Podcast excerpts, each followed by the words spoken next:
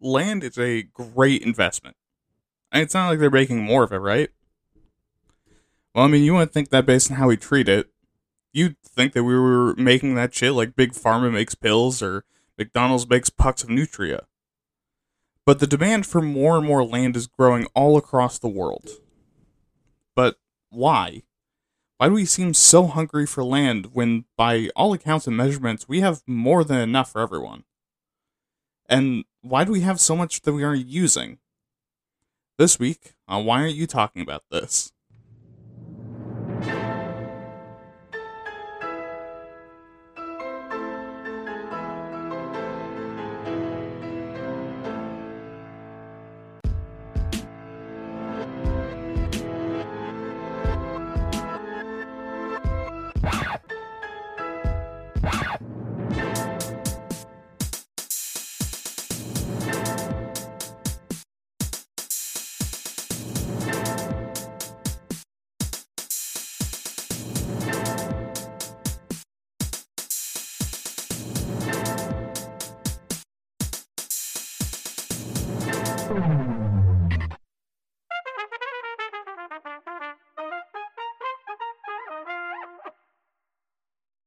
Hello, everyone, and welcome to another episode of Waytat. I'm your host, William. I will be your surf guide today through the wild world of land management. Uh, the joke being is that I, I don't own land. Uh, before we continue, I just want to thank you all so much for listening. It means the world. Even if you're only listening to make it seem like you're just like those brokies gathering on your lawn to protest your land ownership. Oh, uh, turn up the turn up the volume real quick. Hey guys, you should probably clear out. Uh, this one is unarmed and has very easy to break windows, and the police department is about 13 minutes away. Anyways, uh, make sure to like the show, share the podcast, check me out on YouTube, and subscribe to the feed. Also, leave a rating and review. It helps out the show a lot. Um, I still don't really have any announcements uh, to make or pressing concerns to address. I haven't gotten emails about those. Um, but if you have any ideas on how to make the show better or get the word out, uh, feel free to let me know. Um, I'm still very much a small enough of a creator for you to just hit me up directly and for me to be able to get back to you. Um, so yeah, just if you have anything to say. Uh, but with that, let's get into the episode. All right, so today we're talking about land management and usage. Wait, wait, wait. Don't turn it off. I know this sounds boring, but just trust me on this one. I I got it. But I do gotta warn you, this one intersects quite a bit with eco warrior bullshit because the context that a lot of people talk about this is in the sense of ecological preservation and keeping the natural world natural. Okay, but now that I have some warning out of the way that totally dropped the listenership to zero, let's talk about some actual like definitions. So, beginning with what exactly land usage means. And this is basically just the process of managing, modifying, and using the environment and taking the natural world and turning into artificial environments. And wrapped up into this is land development, which is altering the landscape through changing natural features into something that humans can use, uh, subdivision of land into lots and districts, and altering those subdivisions also wrapped into it is land degradation, where we basically fuck something up about the environment that causes environmental changes. Things like war, pollution, radiation, and uh, poor crop management can cause it. And there's a list of 36 things that can happen from these.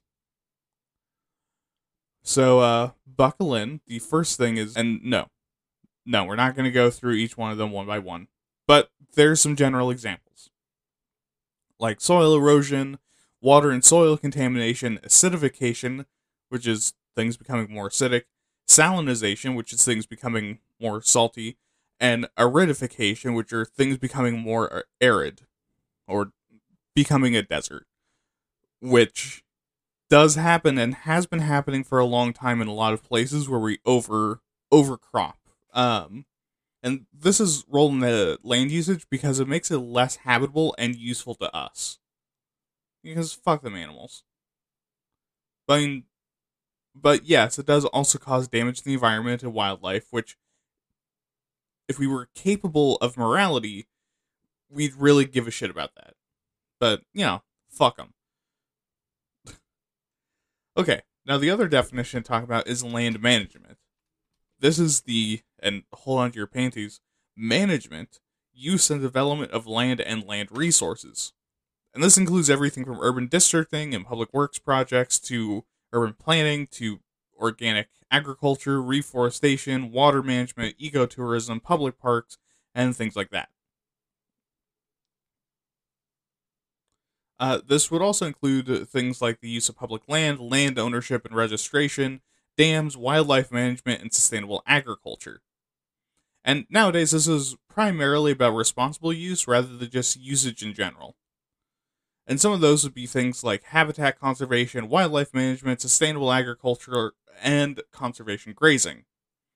Uh, habitat conservation, wildlife management are pretty self-explanatory since if you're anywhere near around my age you've been bombarded with those terms by animal planet since the first time your brain could take two neurons and smash them together but sustainable agriculture is just a method of farming where we not only increase the value of agricultural products to make them healthier but also to make the process a lot more efficient and increase the quality of life for everything involved while conservation grazing is the practice of letting your farm animals maintain the landscape by letting them wander around in each hit to keep the undergrowth in the forest under control and also to keep the weeds out of your fields. So if you're wondering why the episode is the length that it is for like how narrow of a topic it seems like, uh that's why. Cuz there's a lot of terms and also two very distinct ways to think about this. Now, there's also a few other things that are closely related to this entire field that's used to help with land management. So, first is the environmental management schemes, which is largely used in the UK's countryside stewardship program, um, as well as some other uh, other countries. Um, it's basically a subsidy, which that word makes my fucking skin crawl now. Uh, for programs to help to protect or improve the environment. And if you're a farmer, forester, or registered landowner, you can register for this and collect the money. Um, of course, you do have to like actually maintain the land and also like protect the animals and plants on it. But yeah, um, there is also a discipline of science called land change science, which is a interdisciplinary study of climate, land use, land coverage, ecology, and other natural sciences that, with their power combined, summons Captain Planet to tell us to fuck ourselves. They basically evaluate patterns and consequences of land use over time and environmental processes to better understand climate change, or impact on it, and how we can prevent further damage. And finally is geomatics engineering, which is a discipline of engineering that studies and analyzes spatial environments, natural resources, and man made features using data points, maps, and structural information to help with land management. And those are important to say, not because they're going to be like, big major themes of this episode, but because I know for a fucking fact the moment some pedantic asshole listens to this episode, their first thought is going to be, oh, he forgot to bring up how exactly we measure the land that we misuse. That's me bringing up how we measure the land that we misuse. So I'm saving them an email. I'm saving me the headache of having to deal with them. Anyways, uh, all of this has a central theme public land. Okay, now hold up.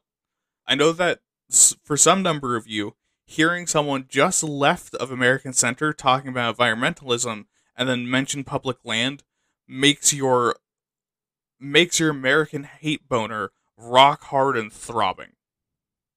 But cool it. Not a commie yet. I'm just a socialist but you're surrounded by public land already. The government is the one that creates publicly owned land and scatters it all over the place. Public libraries, government offices, city, state, and national parks, public water treatment facilities, and other government owned places that aren't explicitly restricted are all public land. Which basically means that every citizen technically owns the land and the government is in charge of managing it. And this is where both the problems and benefits come in Because if you're American, one of the few things we can really all agree on is that the government is bad at its job. But the fact that it's the government does have some benefits. So let's start with those. The first biggest benefit of public land is ecological. Because by having public land, we ensure that there's a way to preserve plants, animals, air, and water while also maintaining and increasing biodiversity and trying to find ways to delay the inevitabilities of climate change. Why is that? Well, because the government has decided that they're going to do the bare minimum to help the environment by making sure we don't entirely fuck it up, then what you technically have is a plot of forests that's protected by the Forestry Service, the local police, FBI, CIA, U.S. Army, every single nuclear warhead ever created by Americans. And if you really want to be a piece of shit and just litter incessantly, you might get the attention of the president. Uh, all of that to say is that basically, uh, when the U.S. protects land, it is putting the entire force of the U.S. right behind it. So, I, I doubt it would ever get to the point where the president of the United States would be making a news broadcast about you littering. Actually, that might happen. I don't. The world's fucking crazy. I have no idea anymore. I think I've lost the plot of of reality. Uh anyways, the second benefit is the economic usage of public land. Because as of 2017, public land provided about 7.6 million jobs in the US. Also, public land is used for resource extraction because, believe it or not, the government likes to do that too, and it's not just oil barons. So we also use it for things like timber, minerals, fuel, and also renewable energy. Which, if you remember that episode, that is a fuckload of money. Also, just from recreationally used public land, we netted $887 billion a year. Which is, I don't know, like double our fucking national revenue a year. Or 26% of our entire GDP. Which makes it a pretty big fucking deal. Alright, so third is the social benefit, because believe it or not, you can't buy everything humans need to live with money. Or Rather, you shouldn't sell everything humans need to live for money. Some of that you should just give away for free, in my opinion, like housing and food. But, getting away from the leftist shit, uh, by having public land, you're able to provide public services like law enforcement, firefighting, education, and TANF. Now, this also discounts recreation and parks because, holy shit, didn't you know? Humans need to exist in nature to be healthy. Who fucking knew that a creature developed in a natural environment needs to be in a natural environment sometimes? But having public parks, but having public parks supports our physical, mental, and emotional health. So having public land lets us actually address human needs instead of the capitalist ones. Socialist approved. And the last big benefit is cultural. And this is keeping culturally important sites like historic areas and old settlements, sacred places like temples and sacred carvings, and other areas of cultural cultural and religious history, then you get to keep the culture and history of the country alive. I mean, both the good and the bad parts, which I think personally is a good thing. We need to remember the terrible, terrible shit we've done. Because if you make this land available for sale, then places in my own home state, like the Chung Company building or the grave site of Old Chief Joseph, two important cultural uh, landmarks for the history of Oregon, you bet your ass that Walmart is going to buy that shit up within 35 milliseconds, bulldoze it, and place a super center on it without a single fuck about the historical importance given. Or if you sold any of the state parks, it would get turned into lumber mills and mines faster than you can drop a toothpick down your dick. Shockingly fast. But like I said, there's some problems too and the issues do and the issues really do come from the fact that it's the US government that's in charge of public land. So let's go through those two. Firstly is the low diversity of public land use. And this comes in two prongs, like you do once you have a toothpick wedged in your pee hole. Firstly, and less controversially, is the diversity of how we use public land. Because in general, when public land is cut up into different things to be used for, it's almost always just one of the following infrastructure like government offices, highways, and power plants, public parks and recreation areas, or extraction sites like government sponsored mines and forestry. And this is an issue because the government doesn't seem very interested in using a plot of land for multiple purposes. Like, for example, if they buy an urban plot of land and put it in a DHS office just to realize that a lot of the space is unused, they don't often do much about that. Because in that situation, you can have other government offices in the same buildings, uh, resources you'd normally have to go off site for, or I mean, I mean, fuck, you could even use the remaining space for like a free park or something really socialist, like free childcare or some shit. But again, the government being the government, that usually doesn't happen. The more controversial prong is that people making use of much of the land are affluent and white, primarily in this case being in reference to recreation areas. And this robs the benefits of these places to the poor minorities which, if you didn't know, is actually the majority of, which, if you didn't know, is actually the majority of Americans. Which rolls right into the next issue access. For people living in urban or rural environments, access to public services is rare, and having access to public land from this angle is just difficult. But even from the park perspective, most Americans have difficulty because parks are so spread out and usually difficult for most people to get to. You decrease the ability for the repeat after me poor minorities to see it. Especially with our reliance on cars and the fact that most parks are far from urban population centers. Next is actually kind of a weird one. Security of tenure. Which is basically that it's hard to guarantee public land being used appropriately because land conflicts are a common form of bureaucracy, red tape, and lawsuits. And as these things take a while, acquiring land for public use is really difficult. And on top of that, because we view land ownership as the only way to escape poverty, or as like the sole marker that you're no longer poor, we let these filthy fucking land selling capitalist pigs, and I'm I'm kind of kidding. I know a lot of people, especially where I live, have a lot of land because grandpa used to be a farmer and no one's been willing to part with it yet. Just name their fucking price. And this wombo combo getting spanked in the taint means that when public land is purchased, the process to develop and use it takes for goddamn ever as the litigations and red tape roll through, and by the time it's done, the government wants to make sure that the investment is worth it. And that is usually measured in money. So, you know, the hell with the brokies and the public services and the beasts of the forest. Daddy's gonna plop down a power relay station and charge everyone 20 more bucks a month. There's also regulatory barriers for land use which in my opinion is usually good. The problem is that we have so many fucking regulations around the usage of land that we don't really have a quick way to sell, transfer, seize, buy, or develop land. Which again, in some contexts, is good. But that also means that we can't really address the needs of the people in a reasonable amount of time. This also results in plotting rules where land plots are divided by what the government or a seller thinks should or could be placed there, and not what actually should or was intended or was intended use is.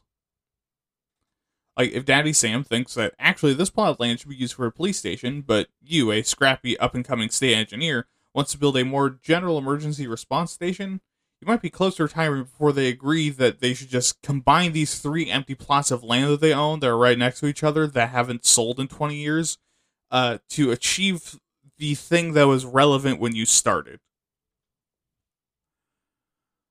And I mean, we also suck donkey balls at planning, like Americans in general. And the government isn't any better. In fact, you probably say that's a lot worse. So we have a ton of wasted public land because no one can really be fucked to take two matching puzzle pieces and snap them together and are instead focus on how you're supposed to connect two corner pieces together.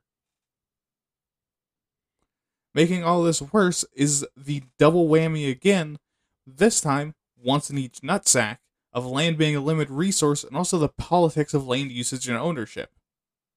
We aren't getting more of it, and because of us fucking up the environment, we're actually in the process of losing it. So we need to use it more responsibly instead of acting like we can just keep going westward forever. We've already hit the coastline. There's no more this way. Stop coming here and trying. But on the political side, political groups are constantly fighting and shoving each other back and forth about appropriate land usage And this is a fight that we never see happen publicly because it's not cool. It's not a cool thing to talk about. And while we're doing that, we aren't really using the land, which is a problem to just have empty land sitting out in the middle of nowhere.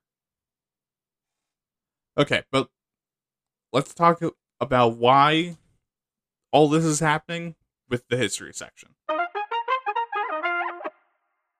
And we start in 8000 BC when humans first begin to intentionally develop land for agriculture and infrastructure. Because this is the Neolithic era, and us fucking Chad humans realized that God and nature wasn't going to stop us if we wanted to sign our own death certificate that we never read. But this wasn't very major at first. But while this wasn't very major at first, as we started growing population and develop this funky thing called civilization, we started to build bigger and bigger stuff. Before the classical era, most of these cities and civilized places were developed more organically. But some civilizations, like the Minoans, Mesopotamians, Harappan, Egyptians, and obviously the Chinese and Japanese, were already doing urban planning and some real like Sim City style city building.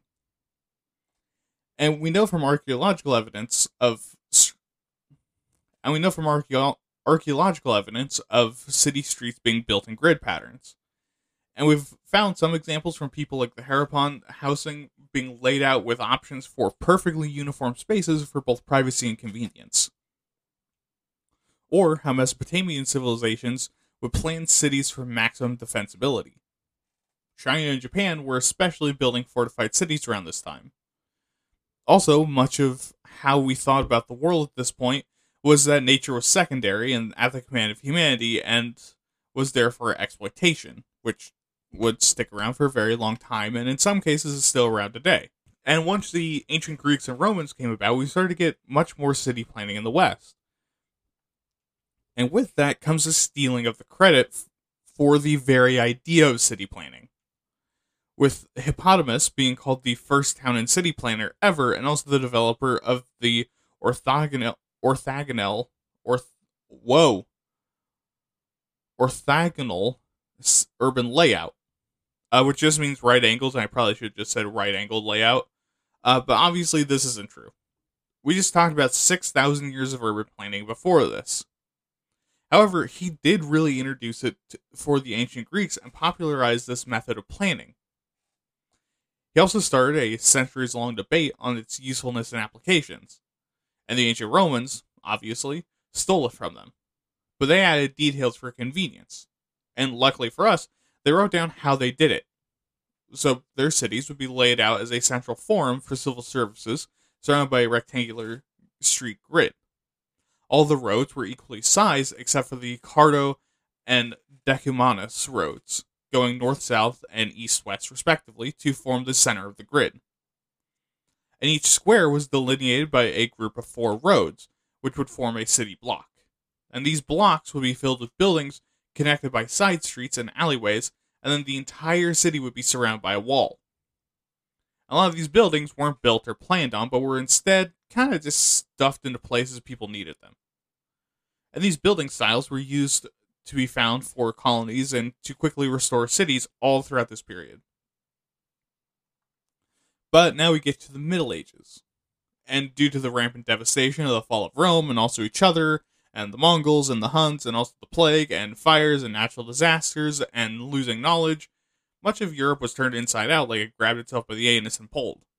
So urban planning kind of fell by the wayside until the 10th and 11th centuries, when the region stabilized a bit and allowed for urban planning to be revived.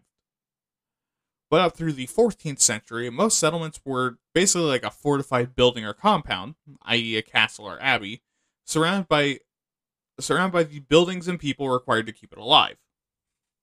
But by the 14th century, a lot of towns would be extended and enlarged as population sizes exploded, as many lords started to get started to dedicate themselves to much greater levels of planning. This era is also when we start to see game laws come about, which I'm sure is confusing to you fucking gaggle nerds. But this isn't about D&D classes nobles weren't allowing at their tables, but instead regulations on who could hunt where and what. And was this to protect the animals? fuck no. It was because only the king gets to motherfuck that deer in the face with a warbow. Kidding, they didn't use a warbow to hunt. That would be stupid.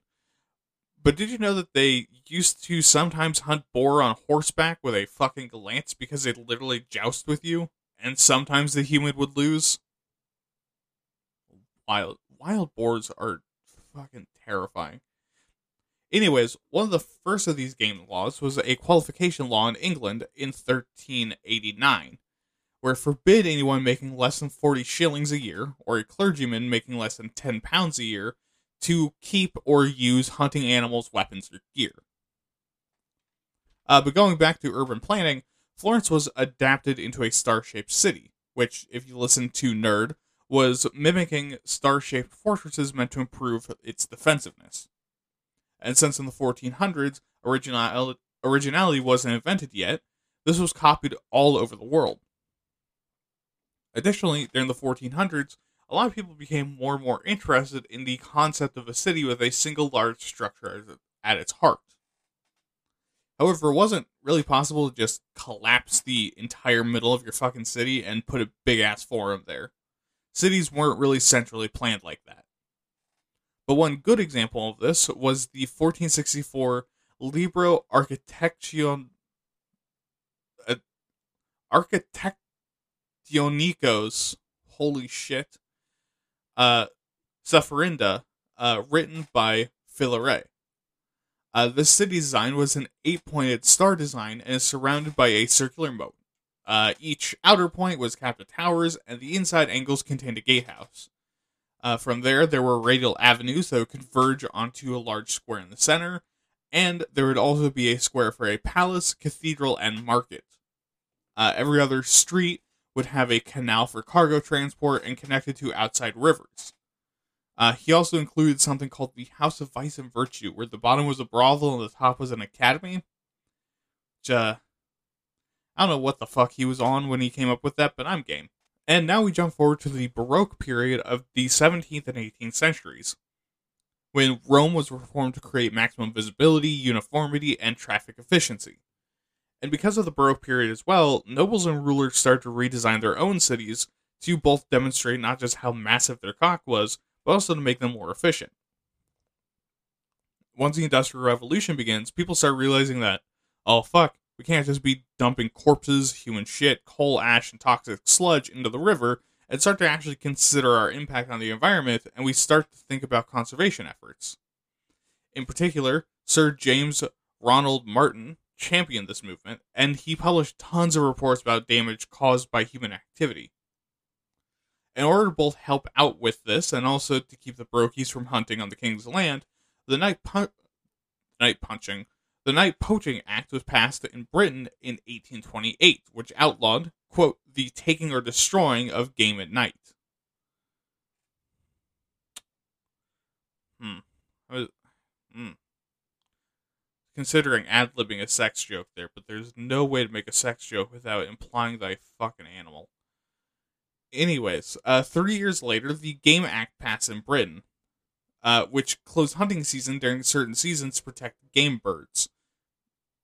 And this not only created the occupation gamekeeper, but was also actually established to help birds. In 1842, the Madras the Madras Board of Revenue started doing local conservation, headed by Alexander Gibson, an example of one of the first state controlled conservation efforts. Thirteen years later, Governor General Lord Dalhousie, and if there's a different way to pronounce that, uh, get face fuck. I know that's Dollhouse. Uh, began one of the first per- one of the first permanent forest conservation movements. This was followed up in 1869, nice, when Britain passed the Seabird Preservation Act to further protect birds, and a full 20 years later, Emily Williamson founds the Royal Society for the Protection of Birds in protest to the use of birds like great crested grebe and the kittiwake in clothing. But enough with the con- with the uh, but enough with the nature conservation bullshit. In 1898, we have a new development in the field of urban planning.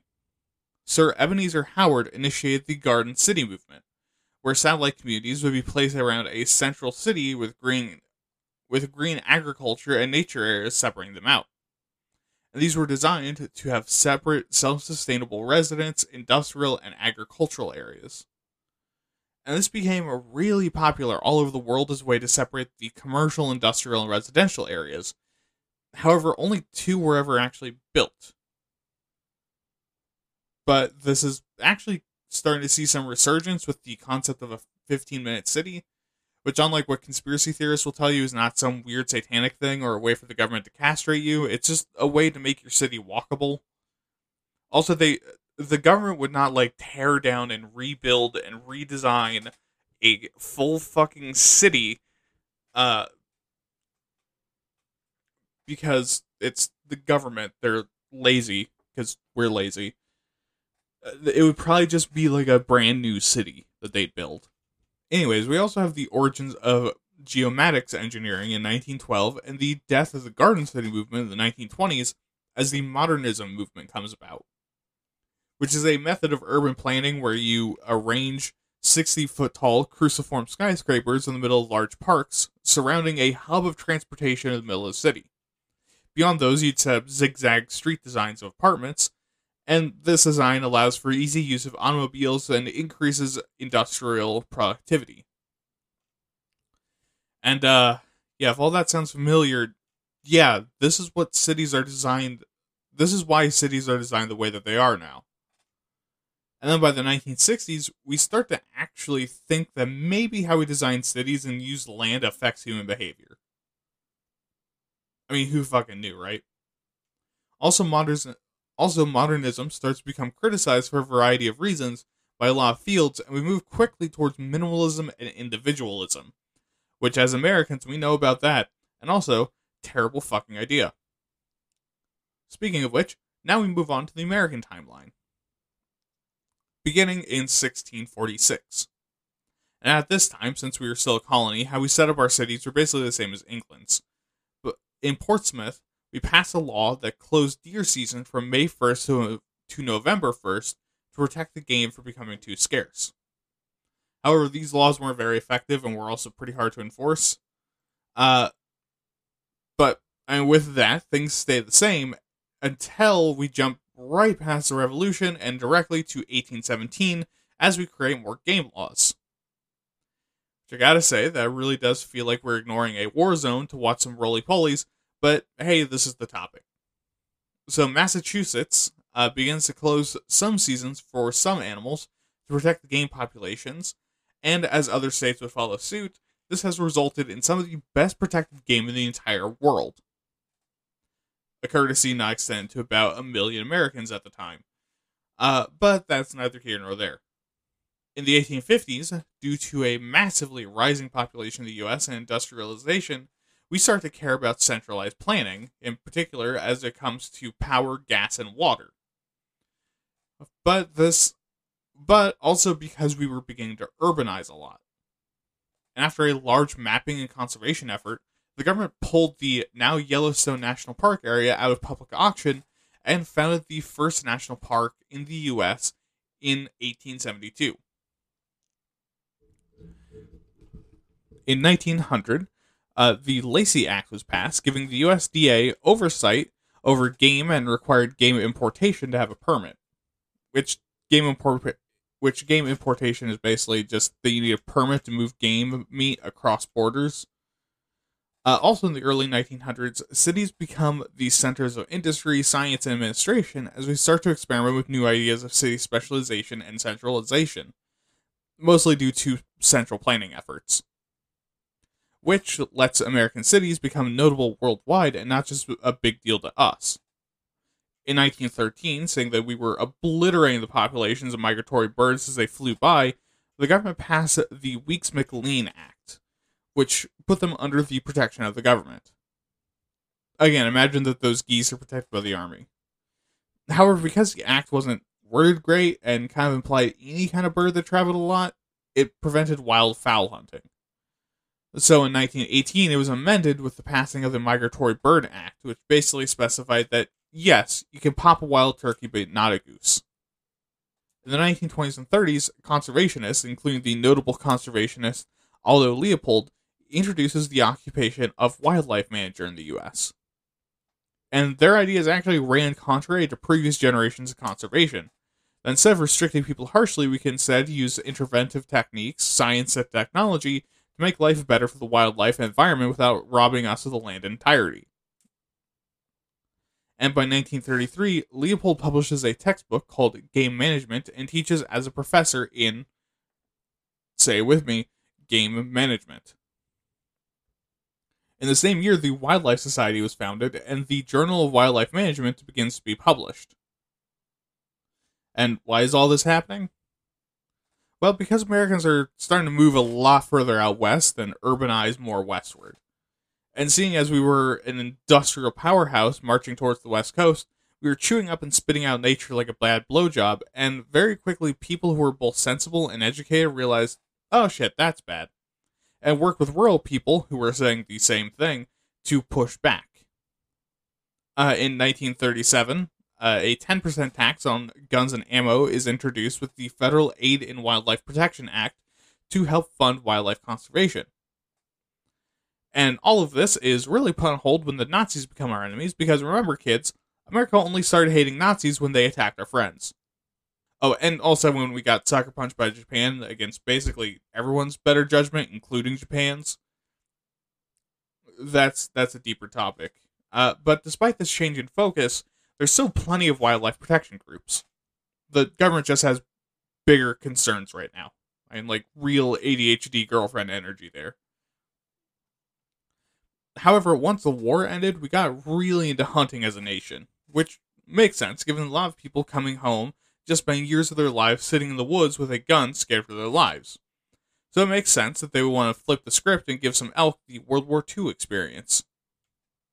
And speaking of which, to make up for the massive amounts of hunting, we start to overpopulate particular animals, like, like elk, assuming that we could hunt them all. But, much like we often do, we don't really think about the possible downsides, and soon we have to start culling. But this is both ineffective, and unpopular. Uh, speaking of things coming apart at the seams, our cities. So we begin to cut up land like crazy for suburbs, which are huge wastes of land and are also going to be another episode. And because we're plotting these things out, and the people America actually cares about, the affluent white ones, begin to flee the cities, they begin to fall apart from neglect. By 1965, due to an effort to modernize the government begins to bulldoze at neighborhoods, forcibly buy homes, and split neighborhoods for for totally, totally not racist reasons, and put up highways, commercial districts, and tourist locations. However, after massive academic and public outcry and also some riots, uh, central planning in the U.S. starts to collapse under the pressure. And this was not helped by the Cold War, with suddenly the idea of centralized planning being associated with those no good fucking commies. And as of the 1970s and 80s, like usual in these timelines, things get fucked up. On the conservation side, it rises and falls massively in popularity as we keep fucking our entire shit up and just failing to address the issue.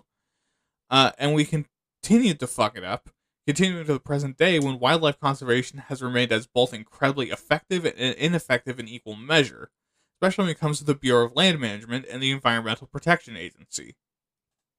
Meanwhile, as we turn our attention more and more away from urban centers and work is exported overseas, these places begin to crumble. But uh, with that, we're going to jump out of the timeline and talk about some of the data.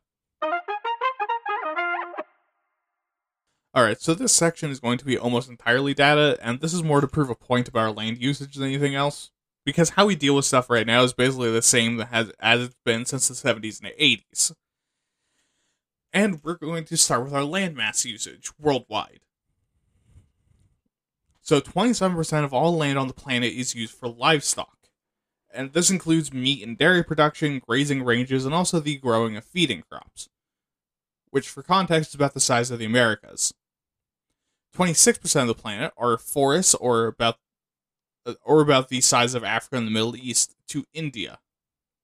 And why, you might be asking, are we not using this area? Well, because trees are important, dickhead. Don't be dumb. 19% of the world is barren land, which are deserts, salt flats, and rock, which is about the size of Europe and Russia combined. 10% is glaciers, which also includes areas of permafrost and permanent snow and ice, which is about the size of Greenland and, and Antarctica, which is, yeah, that, that tracks. Uh, 8% of the planet is shrubland, which includes small and woody vegetation. And this is about the size of Oceania, or like Australia and a lot of the uh, Southeast Asian islands. Uh, 7% of all land in use is cropland, which means crops used to feed, to feed people. This is about the size of Southeast Asia, China, and Japan. 1% of our landmass is actually water in the sense of lakes, rivers, and bodies of drinkable water, which is about the size of Mongolia. Yep, all of our drinkable water in the entire world could fit within the bounds of Mongolia. But don't have an existential crisis quite yet because all of human infrastructure, all of our cities, and basically everything we've ever built could fit within the borders of Libya, or the last 1% of usable land on the planet. Yes, think about that. All of human construction fits within a single country. Mind, a large country in Africa, but still a single country. Now, as far as the rankings for each country goes for how much land is used in agriculture, number one is Bangladesh at 61.46%, second is Ukraine at 56.82%, and third is India at 52.26%. And how much of uh how much of America is used for for crops? 17.24%. And for pasturing, Saudi Arabia uses 79.08% of its land, 71.5% of Mongolia, and 68.56% of Uruguay. Meanwhile, the US uses 26.82% of its landmass for pastures. However, we look at just like bulk agricultural land usage, in the top three are China with 527.71 million hectares, which is about 258th of a square mile. The US has 405.81 million hectares, and Australia has 355.78 million hectares. However, again, if we look at per capita, then Canada is number one at 1.32 per person, the US has 0.47 per person. Brazil has 0.4 per person. Latin America and the Caribbean without Brazil has 0.28. And Europe without Russia has 0.28 as well. And finally, just to demonstrate how much we've grown as a species over time and how much Mommy Earth isn't proud of us, uh, as of 1600, 1. 0.07 million hectares worldwide was constructed on.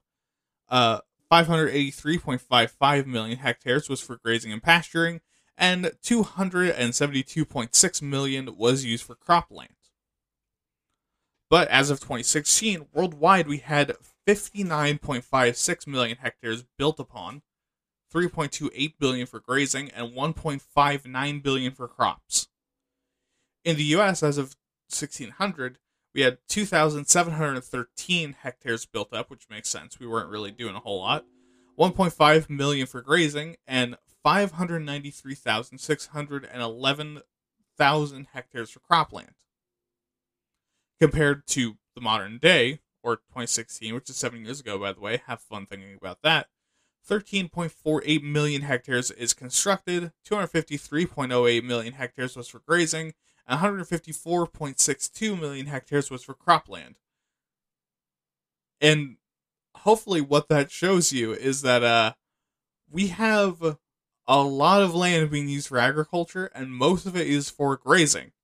Which also if you uh if you understand uh like dietary science, we shouldn't be doing that because most of the human diet should be fruit and vegetables. Uh, but anyways, with that, we're going to go over to the opinions. Okay, and this week, really, this is going to be the solutions section because we don't really have a whole lot of opinions to cover. And it's not for a lack of them, it's because almost every single opinion piece I found was either a very personal, political or like gripe thing. And the few others I found, I think were really specific and hard to turn into more general, like this is what Americans think. So let's just talk about those solutions. Now, the only real way to fix our land usage issues is to get more sustainable. But you might be asking, hey, how do we do that? Well, lucky for you, I did manage to find that. So, firstly, is conservation agriculture. And this is done through reducing soil disturbance by reducing the amount you till, using cover crops, and keeping the soil healthy by rotating crops out. The second is agroforestry by integrating trees into agriculture, residential areas, and urban landscapes. Uh, this provides windbreaks, shade, makes soil a lot better, and can either give you personally or a farm a new income source, uh, grants rain shelter, and can also help clean the air, which is really good in urban environments. We should also use integrated pest management. You know, again, using crop rotations, uh, pest expelling plants, and if you have to use natural or organic chemicals to get rid of pests without the use of pesticides. Fourth, we need to use water a lot better, considering that, uh, yeah, we don't have a ton of it. So we need more water conservation efforts, limit or prevent waterway dumping, and create more effective water distribution to cut down on the water waste. Uh, also, we could start doing, uh, I mean, also we could start doing things like collecting rainwater and reorganize our water distribution system to get water where it actually needs to go instead of just out. And then finally is sustainable forestry and livestock, which basically just means not being a dickhead to plants and animals, and also not being done with our resources and actually doing stuff like, I don't know, like post cut planting and using logging management, and also not just cramming livestock together into muddy pens without enough grazing room and pumping them full of drugs and, oh fuck, we livestocked ourselves. That horrifying realization aside, let's talk about solutions to a couple of the other issues. So addressing the issue of how low diversity is is kind of difficult in the more controversial sense because it would basically mean solving racism and income inequality and uh this is America. I don't know if you've been here before, but those are kind of fundamental to being an American. However, on the less controversial end, we could literally just use public land for more than just a single use. Like having a plot of highway where underneath of it, instead of just nasty fucking concrete, we could, I don't know, plant some trees. Or have logging on a cyclical pattern with a parkland. You know, to help with access, we could buy more land in easily accessible places, especially in urban areas.